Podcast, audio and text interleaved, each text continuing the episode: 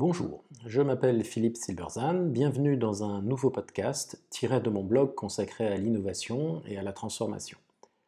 Le thème d'aujourd'hui, convaincre ou donner envie, ce qu'Antoine Parmentier nous apprend sur l'innovation.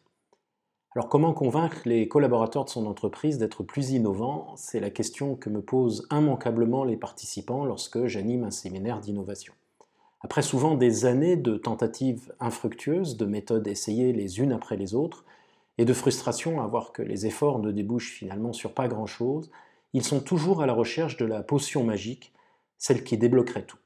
Je leur explique que cette potion n'existe pas, ce qui me coûte souvent assez cher, mais qu'ils peuvent franchir un pas important en reconnaissant que le problème réside en partie dans l'idée même de convaincre les autres. Il vaut beaucoup mieux donner envie. Donner envie plutôt que convaincre, ces deux postures sont illustrées par deux personnages fameux dans l'histoire, Ignace Semmelweis et Antoine Parmentier. Lorsqu'on me demande comment convaincre son organisation d'être plus innovante, je commence toujours par raconter l'histoire donc d'Ignaz Semmelweis que j'ai évoquée dans un article précédent. Nous sommes dans les années 1840. Euh, Ignaz Semmelweis est un obstétricien choqué par le taux très élevé de mortalité des femmes dans la clinique qu'il gère. Ce taux est tellement élevé, près de 18%, que certaines femmes préfèrent accoucher dans la rue. Après une série d'observations et de tests, Semmelweis finit par penser que la mortalité est due à une infection. Les médecins de sa clinique pratiquent des autopsies qu'ils interrompent pour aller faire un accouchement sans se laver les mains. L'idée de Semmelweis est intuitive car la théorie des microbes n'existe pas encore. Il demande aux médecins de se laver les mains et pour ceux qui le font, le taux de mortalité tombe à 1%. Alors on pourrait penser que cela suffit à convaincre les autres médecins, mais il n'en est rien. Incompris, malhabile politiquement, il échouera à convaincre ses collègues et mourra dans un asile d'aliénés abandonné de tous. Il faudra plus de 20 ans pour que le lavage des mains, qui nous semble tant évident aujourd'hui, devienne chose courante, un échec qui aura coûté de nombreuses vies humaines.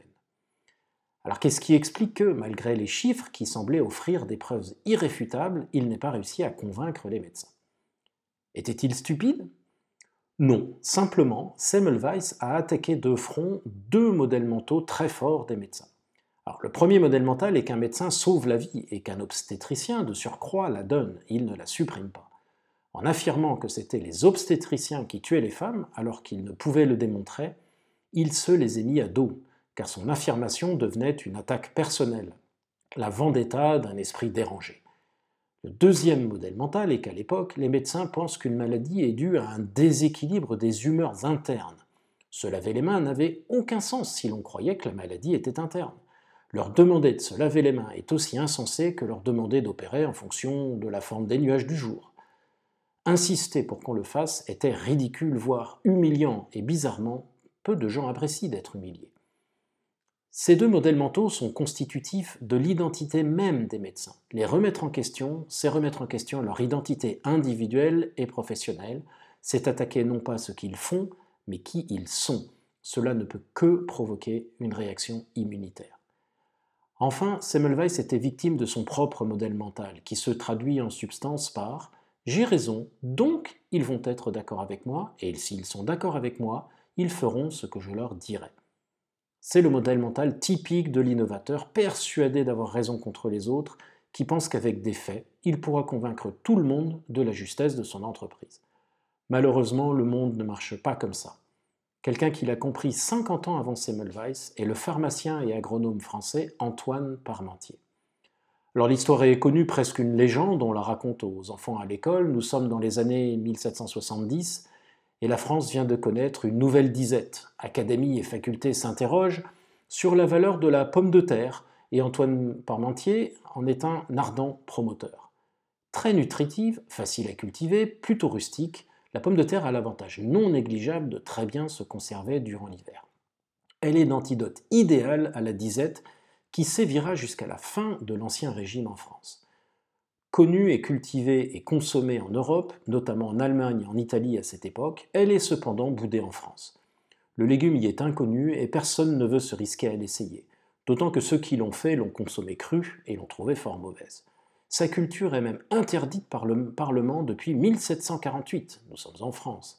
Elle est victime de préjugés. Tubercule souterrain, elle est en effet considérée comme, je cite, un légume inférieur, classé au plus bas de l'échelle des êtres, et on l'accuse de provoquer des maladies et l'appauvrissement des sols. Comment convaincre les Français d'essayer et de l'adopter? Le génie de Parmentier, c'est précisément de ne pas essayer de les convaincre. Parmentier multiplie les opérations de communication pour populariser sa consommation.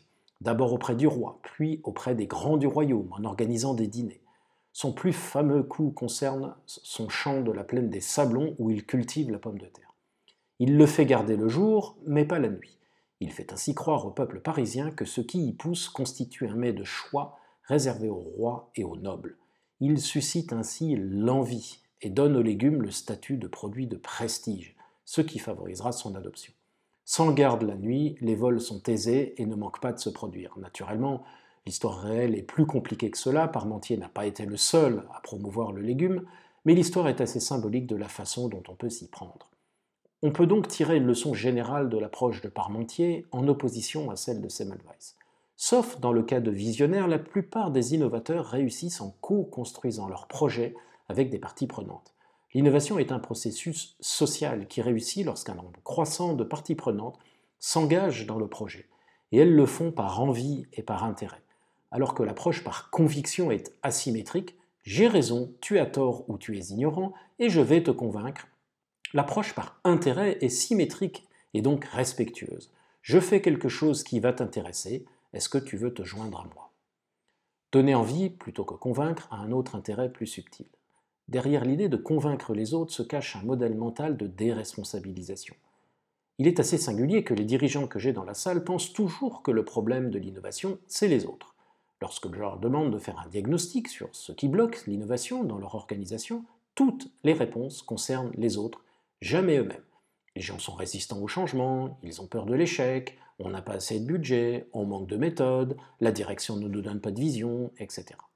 Derrière l'idée de convaincre, il y a d'abord la croyance d'avoir raison, et que le problème réside dans le fait que les gens refusent de nous suivre bien que nous ayons raison. En tout cas, nous ne sommes pas responsables du manque d'innovation. À aucun moment Semmelweis ne se dit que c'est son approche qui est mauvaise. À aucun moment il n'apprécie que le pas est considérable à franchir pour les médecins.